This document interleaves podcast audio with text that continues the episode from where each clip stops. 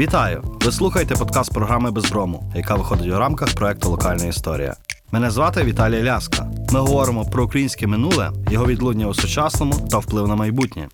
Наш гість сьогодні Іван Остапович, директор Львівського органного залу, артистичний керівник Людкевич Фесту та проєкту Ukrainian Live, що займається промоцією української музики, співтворець першого мобільного застосунку з українською класичною музикою, один із ініціаторів відновлення та член правління історичного Галицького музичного товариства у Львові, що існувало з 1838 року. Пане Іване, доброго дня. Вітаю. Дякую за запрошення до цього чудового місця. І в цьому місці мусимо інакше ніяк говорити про музику, так і говорити про музику, яка зокрема лунала в Галичині в 19 столітті. І напевно така тера інкогніта, бо ми знаємо Галичину 19 століття це традиційно там просвіт, е, зародки політики, там, якщо культурництво, то якесь переважно таке воно є.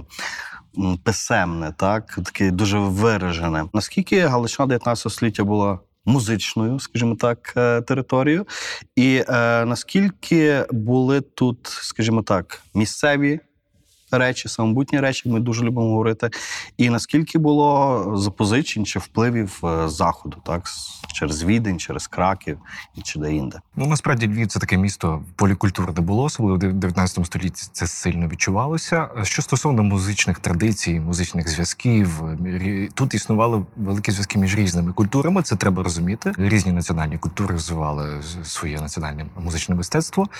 А Що стосовно української української музики, розвитку українського національного музичного мистецтва, важливим рушієм в українській музиці на Галичині, як всім відомо, була церква, як і всюди. Та? Е, Ми знаємо, що ну, якщо просто дослідити, просто подивитися ну, на рівень писемності чи на рівень того, як, як жили середні галичани того часу, що життя було непросте. А, і для того, щоб, наприклад, отримати якусь освіту, скажімо так, не музичну, був очевидний такий продорний прямий шлях. Це була духовна семінарія, якщо с- священичий сан, ти отримав певну незалежність таку суспільну. І треба сказати, що у Львові у духовній семінарії було дуже поширене музикування і заняття музикою, не тільки церковною, було на високому рівні. Все починається так би мовити з перемишля. Та в перемишлі існувала така е, при собор при архідезі, існувала ціла хорова капела, і там дуже було, було сильно поставлено е, навчання музики.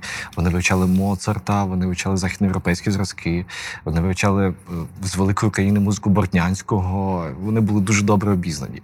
Зокрема, звідти пішов е, наш автор гімну Михайло Вербицький. Розуміючи це, ми розуміємо, що музика, ті люди, які писали музику, які творили музику, творили музичне мистецтво, вони здебільшого були причетні до церковного лона, бо там можна було отримати музичну освіту.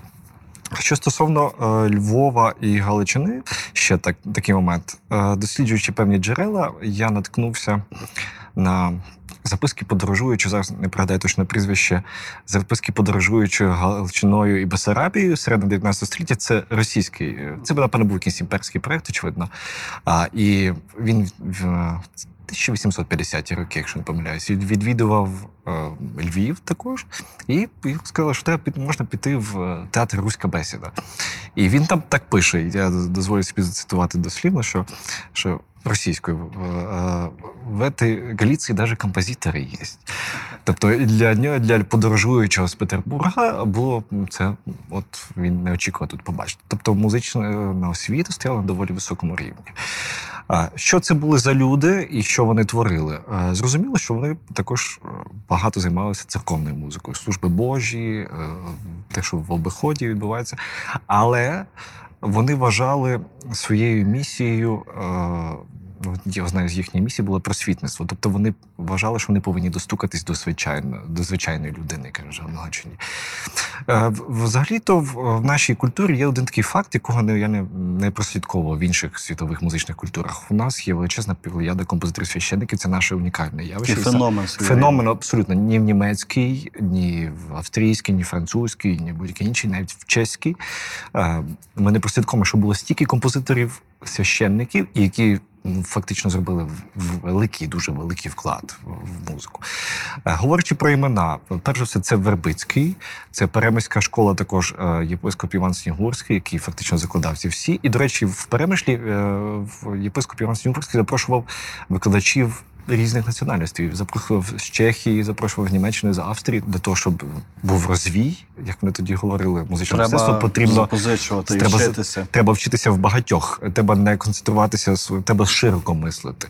І саме от цей е, феномен музичне мистецтво при церкві і світське, причому музичне мистецтво при церкві, це є одним з таких ключових е, історичних бекграундів е, Львова і Галичини як такої. І це унікально для світової культури і для української культури також. Взагалі, бо зараз ми вже не поділяємо на західна східна так, але без цієї культури не відбулося би і велика без цієї музичної культури Галичини не відбулося би музична культура великої України. Ви вже е, казали, що цей феномен, так, е, композитори священники, він мав не лише релігійну складову, але очевидно, що унікальніше, він мав і світську складову. І тут, е, очевидно, є важливим питання, звідки е, ці священники так е, вони черпали джерела для своєї творчості. Бо фактично ми говоримо про 19 століття, особливо про його першу половину. Це період до романтизму, це захоплення народним і тому подібне, і тому подібне. От е, оці перші композитори священники. На які теми вони музикували? Що вони намагалися показати у своїх творах? Е, Як ви слушно сказали, це період романтизму, і без цього не обійшлося. Е, Звичайно, тема народництва була першою, е, але народництво воно тут постає не в такому, скажімо так, однобокому світлі. Народництво воно селянська хата під стріхою, так як традиційно вважається. Наталка Полтавка, попри Так. не знижуються цінності Наталки Полтавки, не тільки вони старалися. По-перше, треба зрозуміти, які в яких жанрах вони писали, від цього буде нам зрозуміліше. Е, Наприклад, Михайло Вербицький чи Порфирій Бажанський. Е, Для них одним з таких провідних жанрів, крім хорової музики, бо е, чому так багато хорової музики? Тому що співати можна, можна було навчити всіх в будь-якому селі. Та. Тому у нас так мало відносно інструментальної музики, бо співати могли всі. І це був першим тим таким е, конектором, який з, народом сконектився. Вони писали опери, але що це за опери також? Це опери на австрійський манер. Це е, німецькою вони називаються цей жанр зінгшпіль. Співаю, говорю. Співаю, говорить. Тобто і розмовні діалоги, і музика, інколи вони. Поєднуються, так? Так, інколи поєднуються. І це- Оце був ос- такий основний жанр. Е, Жанри і світської такої пісні на різні, та на любовну тематику, про природу. В Вербицького теж дуже багато таких. ну, Знову ж таки, те, те саме ще не мерла Україна, е, який Вербицький написав. Це був е, солоспів, який співався, виконувався під гітару в оригіналі. І він е, ну зараз у нас є трошки відозмінений текст Чубинського, але в оригіналі він дуже романтизований. Дуже роман- романтизований солоспів, такий. Ну, типово це природа, зв'язок з природою, батьківщина, типово романтичні такі, такі речі. А, про що вони писали свої опери? І як це так? Композитори, священники писали оперу. Та треба розуміти, що в 19 столітті провідним жанром, в принципі, була опера. Якщо ти хочеш достукатись до людей, якомога більше людей, це ну, зрозуміло, що театр, театр зі співом. Та? Тому це для них було очевидно, що опера це такий жанр, який був дуже демократичним, і там можна було багато різних речей показати. Теми, е, крім цього, е, Теми могли бути абсолютно побутові про там погане, ну як умовно важке життя в- гуцулів. Знову ж таки, ти е, відома пісня Верховино свідку ти наш. Це із е, опери Зінгшпілю Михайла Вербицького. Тобто, ось такі про нерозділене кохання, про ну про панщину, до речі, є. Е, До речі, в архіві театру Руська бесіда зберігається рукопис опери е, Сидора Воробкевича. Він він жив на Буковині. І опера так і називається На скасування панщин 1848 року. Це ще не досліджена так повністю тема, але ну от на такі Вражає резонування на такі речі. так, Тобто, резонування такі речі. Тобто е, е, композитор не відділений від соціуму, композитор повністю в соціумі перебуває, і він рефлексує на ті теми, які актуальні е, були Які звичайно, нагальні, та, які для нагальні, і те, те, те, про що лю- чим люди жили. Питання, умовно кажучи, цільової аудиторії того музикування, так? Бо, умовно кажучи, якщо ти там говориш про панщину чи говориш про якісь побутові сцени сільського життя, е, водночас в нашому розумінні класична музика це є музика переважно міста. От як сходилися ці дві площини? опера для цього якраз є ідеальним жанром, коли ти можеш і співати, можеш і грати. Де вони виконувались, по-перше, щоб розуміти це, де виконувалися ці опери? Е, Заснувався у Львові театр руської та товариства Руська бесіда. Це був основним ключовим фактором, де це все могло виконуватися і де могли достукатись. Були пересувні трупи, які їздили. Також руська бесіда багато їздила. То по селах. Тобто. По селах, по селах, ну по Галичині, в то- тогочасному розумінні Галичини, це було трошки ширше поняття, ніж зараз ми розуміємо. І вони багато їздили. От театр руська бесіда є одним з таких ключових. Інструментальна музика, тобто оркестр, е, не тільки співоркестр. Дуже багато було. Виконавців інших національностей, В- саме- коли опера треба грати, не тільки співати, грати були інші національності, і це було це не на цьому тлі не викли, не виникало якихось суттєвих таких міжнаціональних конфліктів.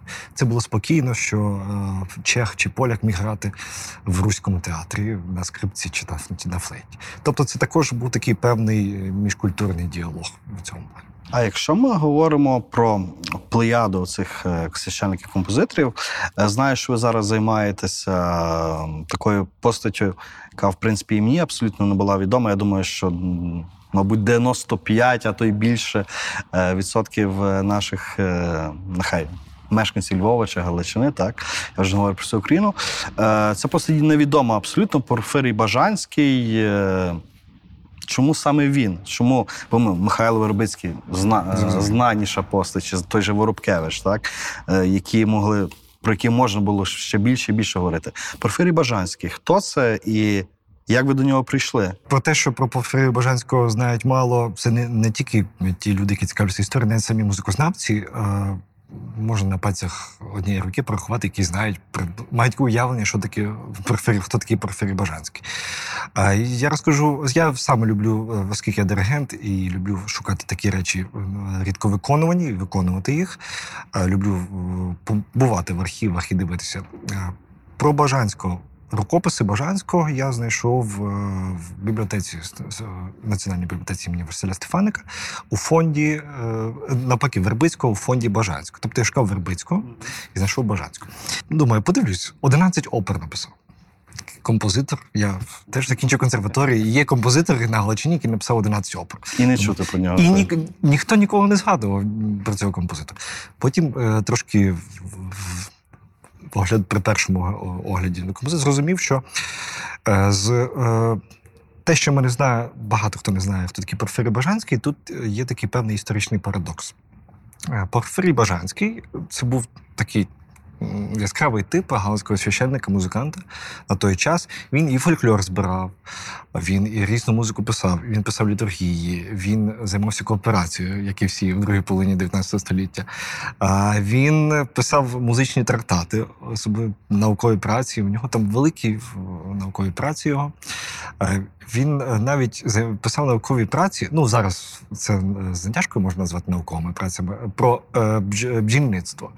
Як в ньому він знаходив яких технологій, як там краще збирати мед. І, тобто така ренесансна особистість, Ну, з купою зацікавлень і Абсолютно. праць. Так. Абсолютно. Бажанський, його музична мова, його стилістика, його світогляд, вона трохи відрізнялася від того, що творилося на Галичині в той час. Є е, рецензії Івана Франка на дві рецензії Івана Франка початку ХХ століття. Е, Бажанський помер в 1921 році. Він вже захопив такий довгий період.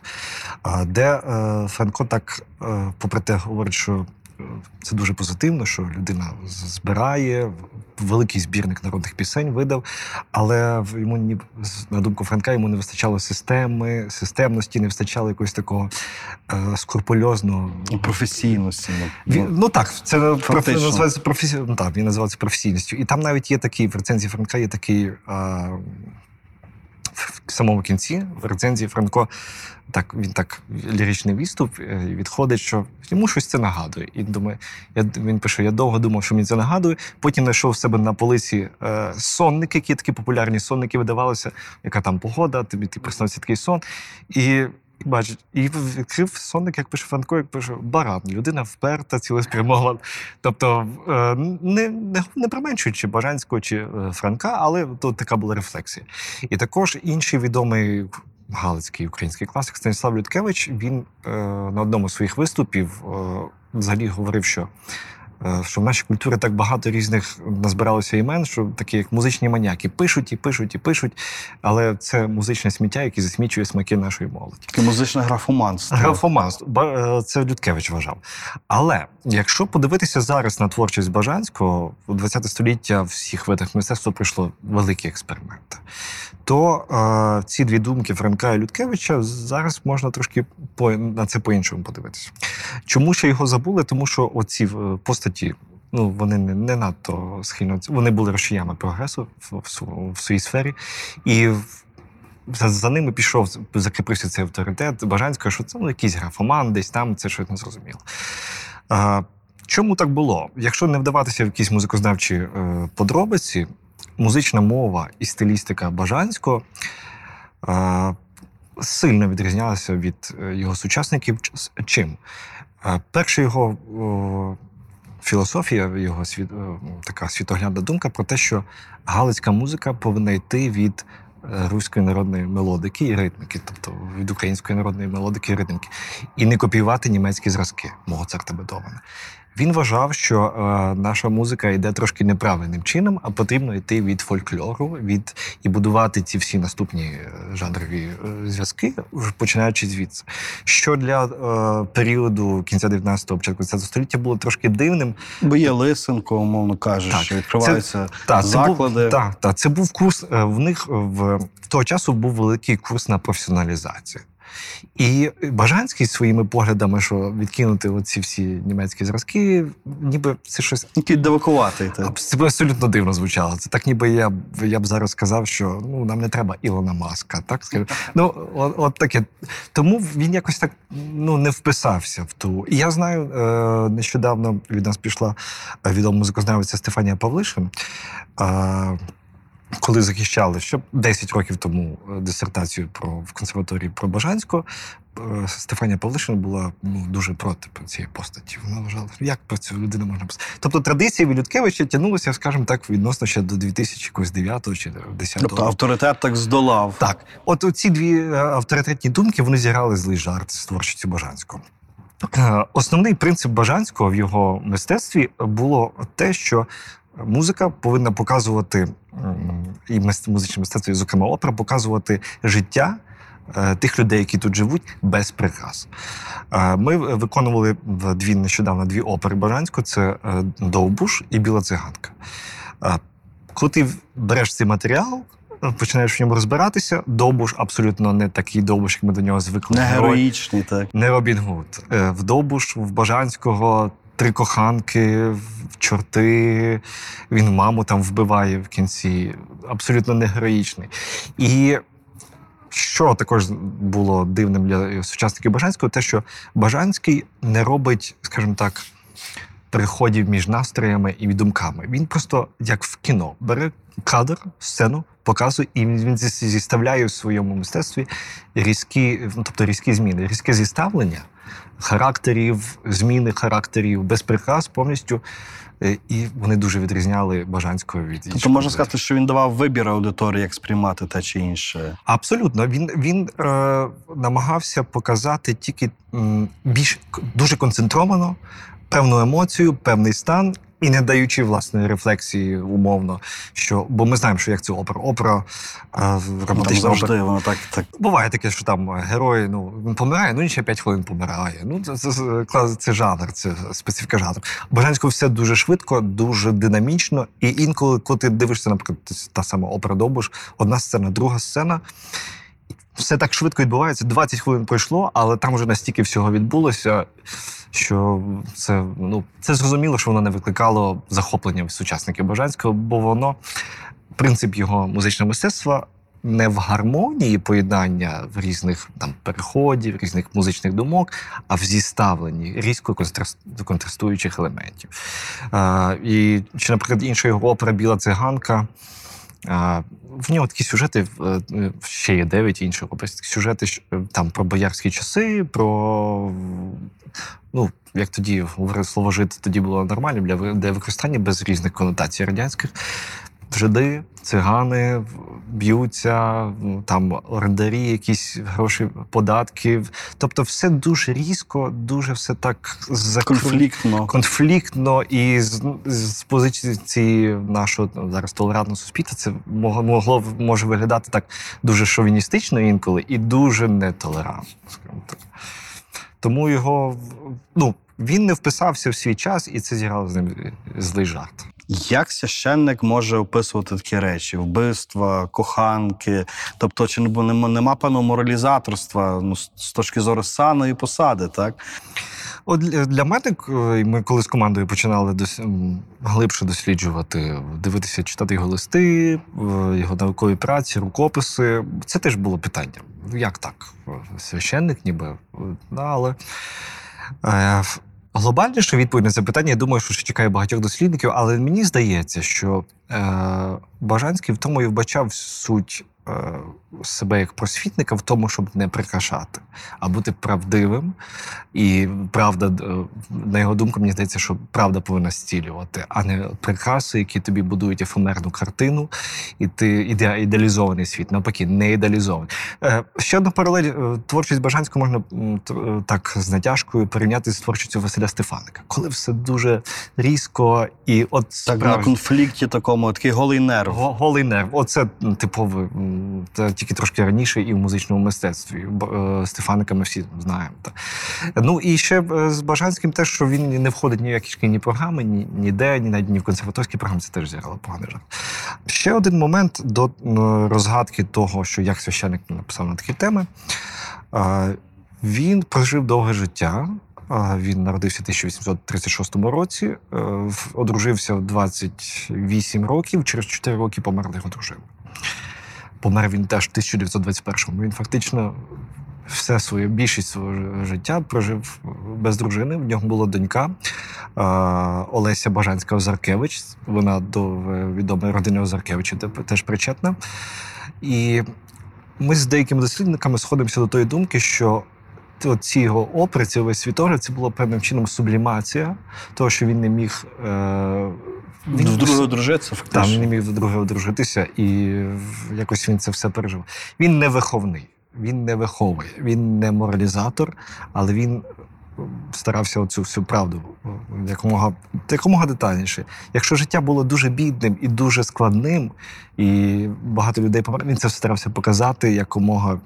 Лаконічніше, якомога чіткіше.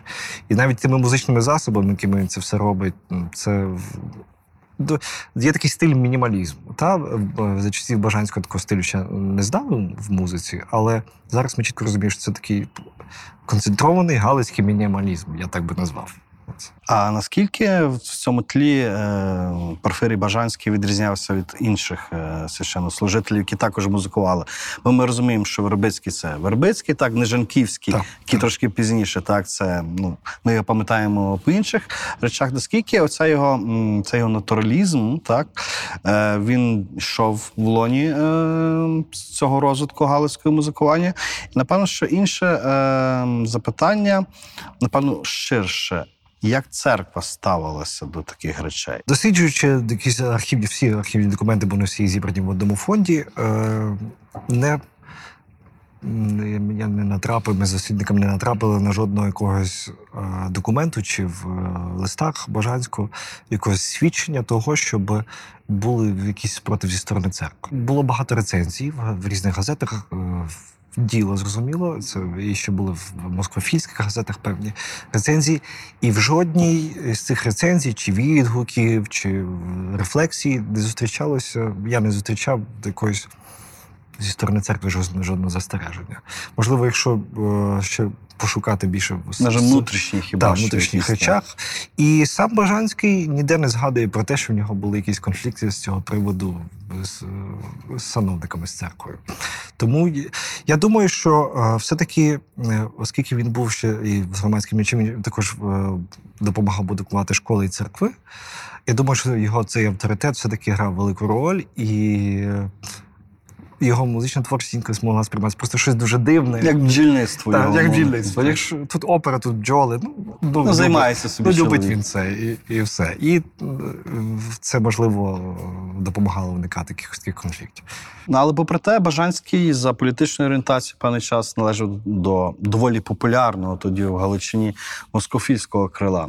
От наскільки оці його політичні вподобання, так вони визначали його музичну творчість? Я думаю, що е, е, не прослід, я не прослідкував, досліджуючи архівні матеріали, щоб його прихильність до москофільства якось кардинально впливала на його творчість. Мені здається, що ну, коли в 60-х-70-х роках виникала москофільська преса, е, то ну, іншої не було. І Бажанський був в лоні тому. Як тільки з'явилося газета діло, Бажанський залишив москофільську пресу повністю.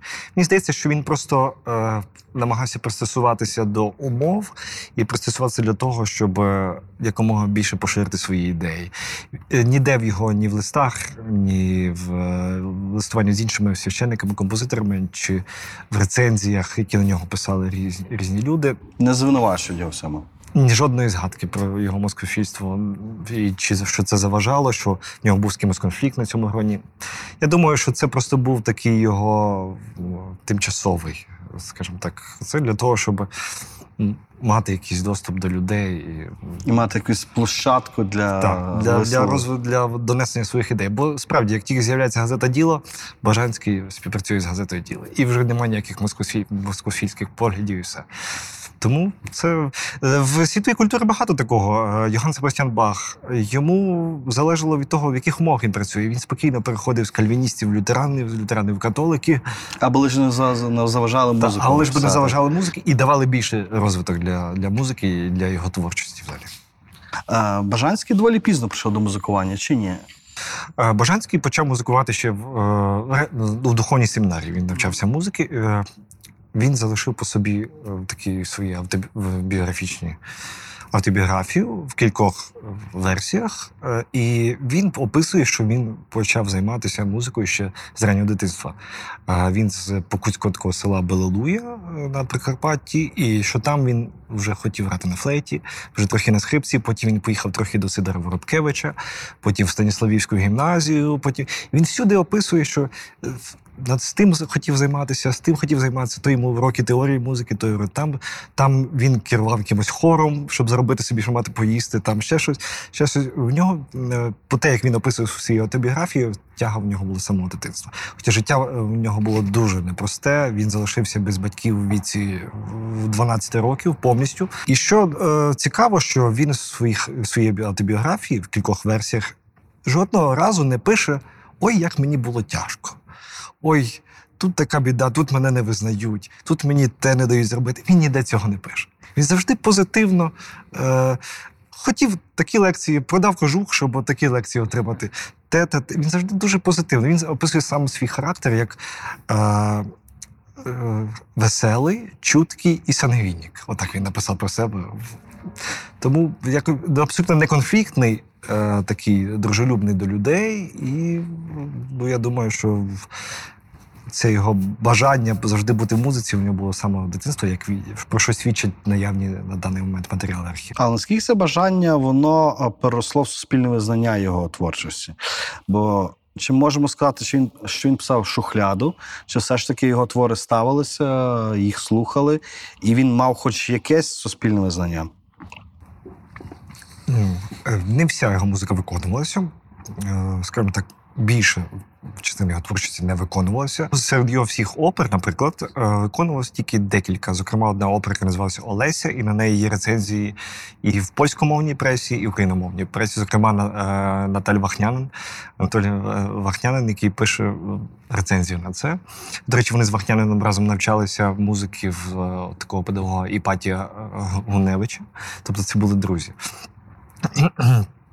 Більша частина його музики не виконувалася, але він цього чомусь не, не страждав. Ніде не пише, що не дають мені, не виконують. На це він цього не страждав. Він писав в стіл. Більшість е, того, що те, що ми виконували, це, наприклад, не виконувалося. Ці опери Довбуш і Біла Цянка вони не виконувалися. Я думаю, що тут ще його характер і його така романтич... націленість на романтичне просвітництво зіграла велику роль. Він розумів, що не... він мусить це написати, навіть якщо в стіл. навіть якщо це не буде виконуватися. Хоча багато чого і виконувалося, і деякі опери, і інструментальна музика, і хори, літургії, які по церквах співалися, теж виконувалися. 50 на 50. Тоді виникає запитання: наскільки важко було е, людям на кшталт Бажанського чи Вербицького так війти в тогочасне музичне середовище? Що потрібно було зробити, аби тебе не звинуватили нефаховості і на твою оперу прийшли слухачі? Треба розуміти що поняття фаховості. Воно е, в той час було трошки інакше е, в музичній сфері, ніж ми зараз це розуміємо. Е, В нас не було української консерваторії у Львові, вона з'являється трошки пізніше, інститут імені Лисенка. І поняття фаховості було таке доволі на наш час розмите. Аморфне, так. Аморфне, розмите. А, Вербицького, ні, до Вербицького ніхто закидів про непрофесійність не робив. А, тому Вербицький чітко слідує європейським канонам. А, я думаю, що тут, щоб потрапити в це середовище, щоб з ним е, співіснувати, тут важливо було, які ідеї ти висвітлюєш, і настільки, хоча б трошки зрозумілими засобами, які розуміють лю- люди в той час.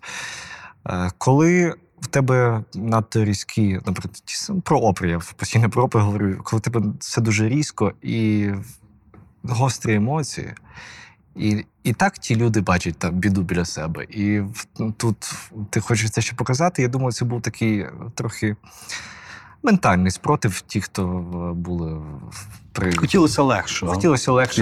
так. Треба, треба їх розуміти, бо що е, театр Руська Бесіда отримав різні роки різні дотації, і їм треба було продавати квитки, грубо кажучи.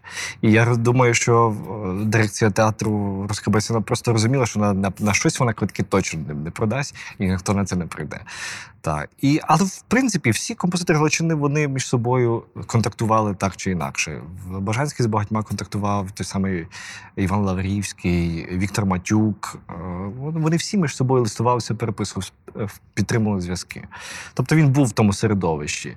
І те, що воно ставилося чи не ставилося, я думаю, для того середовища і для Бажанського, зокрема, воно не було Основоположним. Основоположним. Головне створити це для української культури. Згодом ти сам, е, так, таке саме мислення ми прослідковуємо Станіслава Людкевича, коли він, е, на мою суб'єктивну думку, Людкевич розумів, що він повинен заповнити певну лакуну в, історичному процесі розвитку цього мистецтва. І мені здається, що так само і Бажанський. Він розумів, що він повинен заповнити певну пустоту для того, щоб наша культура мала тяглість.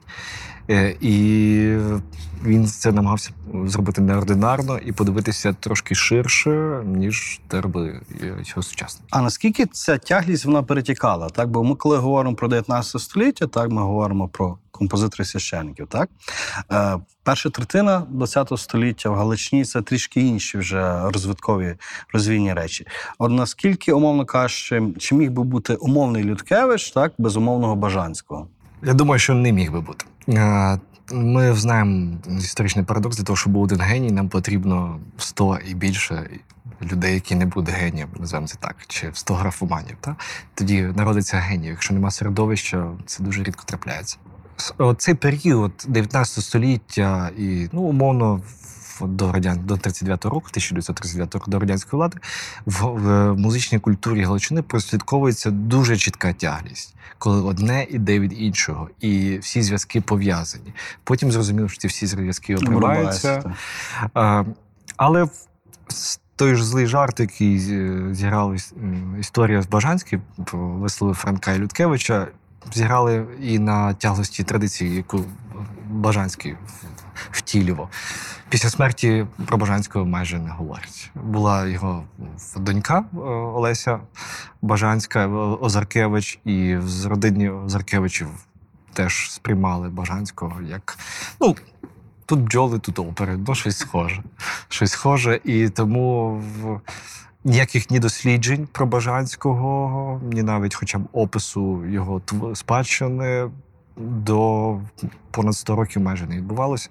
Ну, принаймні, я не зустрічав взагалі. От він помер у 21-му році, і до 2000-х років ґрунтовних досліджень, хоча б, хоча б бо- бодай яких досліджень Бажанського не зустрічалося. Ви тут протиставили тільки що Людкевич, умовно кажучи, Бажанський, геній і там Ну, один з графоманів, так, так? Е, Але якщо ми говоримо про Бажанського, от наскільки цей його наїв, який музичний наїв, наскільки він може вважатися геніальним? Бо ми зараз е, дуже всі на хвилі візуального наїву. Плитка горить світ, е, Олешки, ця відома хата, так, е, Поліни Райко, здається. Тобто ми оце сприймаємо, так, навіть білокур, так певний. Ми це сприймаємо, вражаємося і називаємо їх геніальними у своїй простоті. Чому ми не можемо наїв Бажанського, так музичний, вважати теж певною мірою геніальним? Нас не навчили щодо цього? Нас не навчили до цього однозначно. А з музичним мистецтвом в історії української музиці є е, такий момент. Читати всім зрозуміло. Текст, ти бачиш текст. А візуальні образи всім зрозуміло, що це візуальний образ якийсь. Ти його зрозумієш, не зрозумієш, але ти розумієш, що це таке. Музика це найбільш абстрактне, е, один з абстрактних, найбільш абстрактних видів мистецтва. В музиці навіть немає такої е, течії, як абстракціонізм, що є в візуальному мистецтві. І тому музика, попри те, по свою доступність, вона найдовше в українській культурі найдовше достукувалася до людей, до якомога ширшої аудиторії. І те, що Невик Бажанський зовсім не виконувався, разом з тим, що музика трошки довше доходить до загального розуміння, зокрема опера. Мені здається, е, на цьому треба це такі вихідні положення, від яких треба відійти. Робити висновки передчасні я б не хотів, що це геніальний композитор, але я не можу сказати, що це бездарний аматор. Не можу абсолютно. Я вникав в кожну ноту цих, цих рукописів, кожну всі партитури, які ми робили для виконання. Я, я все дуже добре дивився. Не можу сказати, що це графоман, бо це не, неправдиво. А, мені здається, що тут повинні наступні кілька поколінь. Я би був би радий, якщо б ще хтось після мене це виконав і сказав би, що я помилився. Знаєш, це бездарність. Та тут потрібно ще кілька етапів рефлексії. І ще часу. Ще потрібно трохи часу. Ну, зрозуміло, що в музиці є така тріада, щоб е, музичний твір був, потрібен композитор, потрібен виконавець, потрібен слухач. От тоді є, тоді музичний твір існує. Ми тільки почали з Бажанським е, показувати, що це унікальний пласт української культури, поки навіть ніхто не здогадував. Ну, здогадувалось кілька музикознавців на пальцях однієї руки. Він є, і він дуже унікальний. Е, Разом з світовими всіма тенденціями він був на гребені хвилі, так би мовити. Нехай хтось інший зробить цей висновок. Е, Місія моя і нашого проекту всього була в тому, щоб показати, що воно є. Голосно і гучно сказати, що от є, дивіться, будь ласка, є рукописи. Ми видали ці рукописи. Е, Прошу, дивіться, досліджуйте далі. Ми це зробили автентично, так як задумав Бажанський. Далі нехай наступні покоління. Я Але- не назву його бездарним аматором і не назву його геніальним, тому що я практично перша людина, яка це виконав. Та нехай хтось інший зробить висновок. Але як е, широкій аудиторії донести ці всі речі? Так, бо ми зараз говоримо про людей, які люблять музику, які люблять класичну музику, так? Як е, з широкою аудиторією комунікувати про умовного бажанського і умовне гроно е, цих е, композиторів священиків? Тобто, чому це має бути цікаво? Я думаю, тут треба підхід е, не з того боку підійти. Треба почати від того, від їхніх творів. Е, завжди от такий виховний момент, він е, в- певної частини аудиторії викликає спротив. Е, для того, щоб це зрозуміти і це популяризувати, потрібно показувати в тому в чистому вигляді, якому воно було, без нашарування, вибачте, рушничків, вишиванок. Так, рушнички, вишиванки теж, але треба потрібно показувати в оригіналі. І що стосовно Бажанського, як його популяризувати, я думаю, що найкраще популяризувати його, виконуючи так, як він задумав. Гостро, негармонійно, не завжди зрозуміло, інколи дуже по-дивацьки, але воно справляє ефект. Насправді, в сучасній людині опери, ті, що ми виконували Бажанського, мені здається, дуже будуть зрозумілі, е, навіть будуть зрозумілішими, ніж опери типові 19 століття. Бо вони не такі довгі, вони дуже динамічні, і вони мають різкі і чітко виразні характери. І Що- реалізм. Реалізм 100%, навіть гіперреалізм я би назвав. Коли в... я собі можу уявити в тих гуцулів, яких він описує в опері Добуш, наприклад, що вони ну, навіть зараз зустрічаються такі, такі типажі, коли от що думав, те сказав. І, і, і все так. Не сподобалось, ну як тіні забутих предків. Ну, Не, сподобалось там, це він його сокирою зрізав. Ну, бо таке життя. Я думаю, що популяризувати, правильно популяризувати творчість е, Бажанської і інших композиторів священиків Галичини, цілої плеяди, потрібно відійти від цього виховного канону. Треба говорити про саме про мистецтво. І тоді е, покоління повинні зробити висновки е, для себе. Тому що вони, хоч і задумували е, це як просвітництво своє мистецтво, але вони ж е, вони могли просто говорити, що от ми такі, такі, такі, такі. Вони творили, творили і творили ширше, більше, різноманітніше, саме щоб те мистецтво впливало, без нашарування виховного елементу. Іван, але ти маєш доволі е, великий досвід так популяризації української класичної музики. І загалом як це відбувається? Бо якщо ми говоримо про мовну історію, ми собі це розуміємо. Так, є різні формати, е, блоги, журнали, сайти та подібне. Е, З класичною музикою це очевидно доволі специфічна аудиторія. Доволі специфічна аудиторія. Вона є доволі вузька і водночас доволі вимоглива. Як е, оце минуле, так? Чи музичні твори минулого, от спробувати ними зацікавлювати. Ну, перш за все, повинні бути сучас, сучасні засоби комунікації. Без е, ми не можемо. Я вже говорив про рушнички вишиванки, це добре, але на цьому ми нікуди не виїдемо. Тобто, це, це минуле. Для комунікації це вже дав- давно минуле. А, Якщо говорити про те, що ми робимо з- з українською музикою, ми це для себе е, з нашою командою повністю окреслили таку стратегію певну. Вона називається Ukrainian Live, українське наживо. А, дозволю собі теж прокламувати. Ми організували мобільний додаток, наприклад, сучасний засіб. Кожна дитина в школі має мобільний телефон, і для них навіть простіше І щось- цікавіше. і ці, ну, це для них зрозуміло. Вони в телефоні вже все знайшли. І ми в цьому мобільному додатку ми е, представляємо весь намагаємося якомога ширший пласт української музики від е, 17 століття, е, коли автори вже були відомі, до сучасності. Коли в одному місці е, зібрана основоположні такі зразки української музики, це зрозуміло. Ти вже розумієш, що е, не десь там треба на Ютубі, ти шукаєш, і не можеш навіть порядного запису інколи знайти твору Вербицького. Ну, ну чесно, ну та вже з'являється. Але ну, не можеш знайти. Тут ти маєш одну цілу таку полицю, мобільний додаток, де ти можеш це все послухати. Це було одним із таких ключових принципів нашої стратегії, щоб зробити українську музику доступною сучасною. Ну, Тому що це всім зрозуміло. Це мобільний додаток. Друге, е, про те, що я вже говорив, що не потрібно виховувати нікого. Треба говорити, якщо ми говоримо про музичне мистецтво, треба говорити про музичне мистецтво. Так, ми подаємо в е, ті реалії, ті всі, але не наша місія не виховувати. Виховувати, не якщо виховувати, то іншим. Певно, коли ти це зрозумієш, осмислювати. Коли ти осмислюєш, ти сам вих- ну, виховуєшся, можна так. Ти сам до цього доростаєш, і, і це вже для тебе не щось таке, що десь там на полиці. Е, А воно тобі стає близьке, коли ти прямо говориш з цим мистецтвом. Е, Дуже важливо також для того, щоб е, правильно популяризувати класичну музику, українську класичну музику, знати, які лакуни ще є. Стосовно музики, ще їх дуже багато, мало досліджених тем, і в цьому є дуже великі перспективи в українській музиці. Тому що якщо німецька культура, якщо Баха вже Знаєш Бог всі? Бог знає, яке е, 50-томне видання з 19 століття, йде, то навіть того самого Людкевича е, ми не маємо повного зібрання творів, наприклад. Та? Ну і як комусь пояснити, що був такий геніальний Людкевич, е, що якщо ти навіть не можеш взяти книжку, показати, що дивись. Та? Систематизація е, і осмис, загальна систематизація і осмислення цілісності культу, цієї музичної спадщини це дуже грає велику роль, коли людина розуміє не тільки вибраний твір чи вибраного композитора, а вона розуміє, що все було в контексті.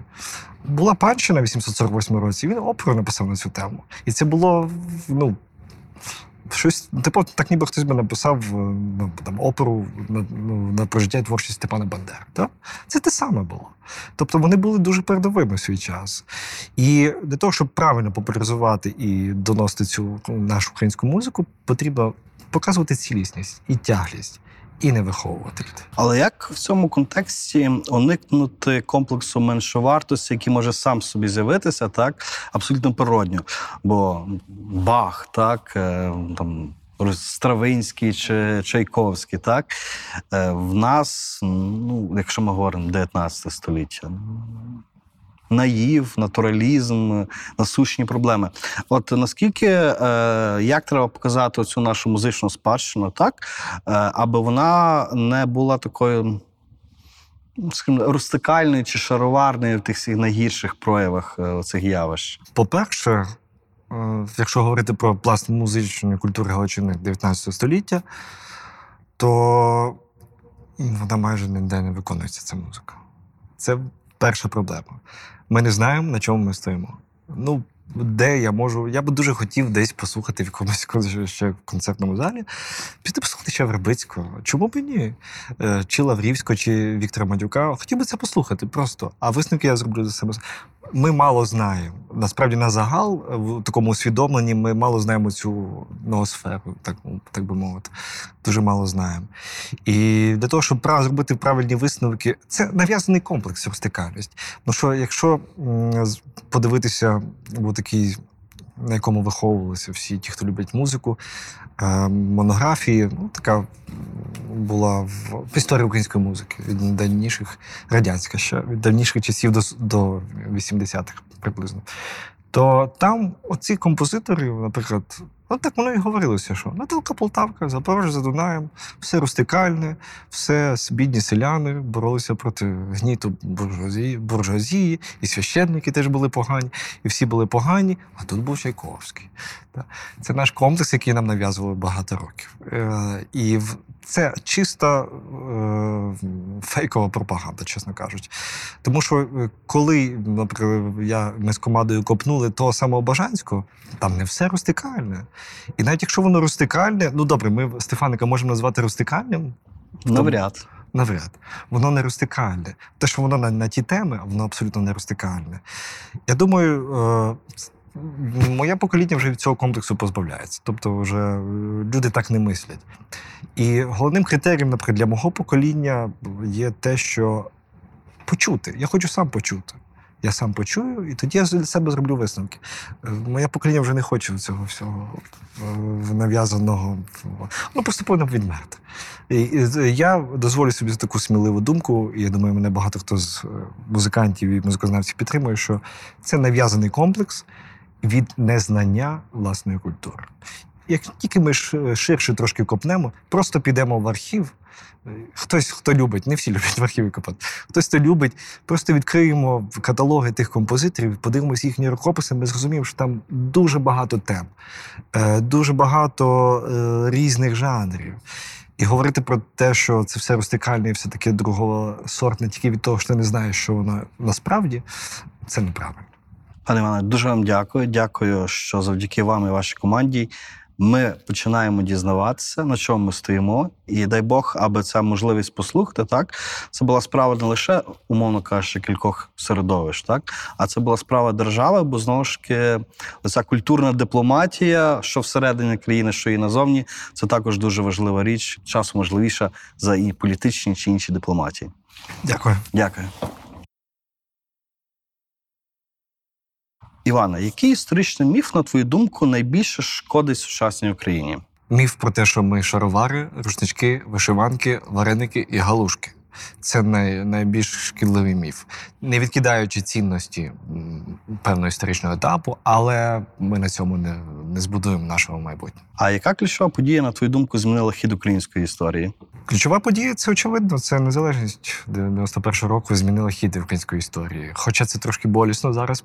Ці всі постколоніальні травми переварювати, але це як вакцина.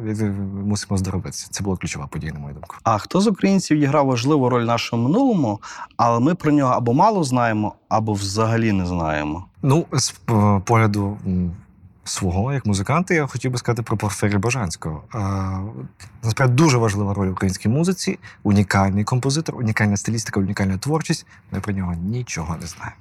Навіть музикознавці. Продовжіть, будь ласка, фразу Історія важлива, тому що Ми бачимо в ній різноманітність, різноманіття вирішення власних проблем, але висновки повинні зробити самі. За Володимиром Винниченком українську історію неможливо читати без брому. От наскільки оцей стереотип нації жертви він визначає нас зараз, і чи може визначати в майбутньому? Я особисто е, не хотів би асоціюватися з, е, з недоленим з- людом. Хоча, зрозуміло, за певних історичних етапів людям було важко жити і так. Але я думаю, що майбутнє в самоусвідомленні, в самовдосконалості і в, в самоповазі. Коли в цілісності своєї особистості, коли ти вже не гість тут, коли ти господар тут. Мені здається, це основне. І брому не буде.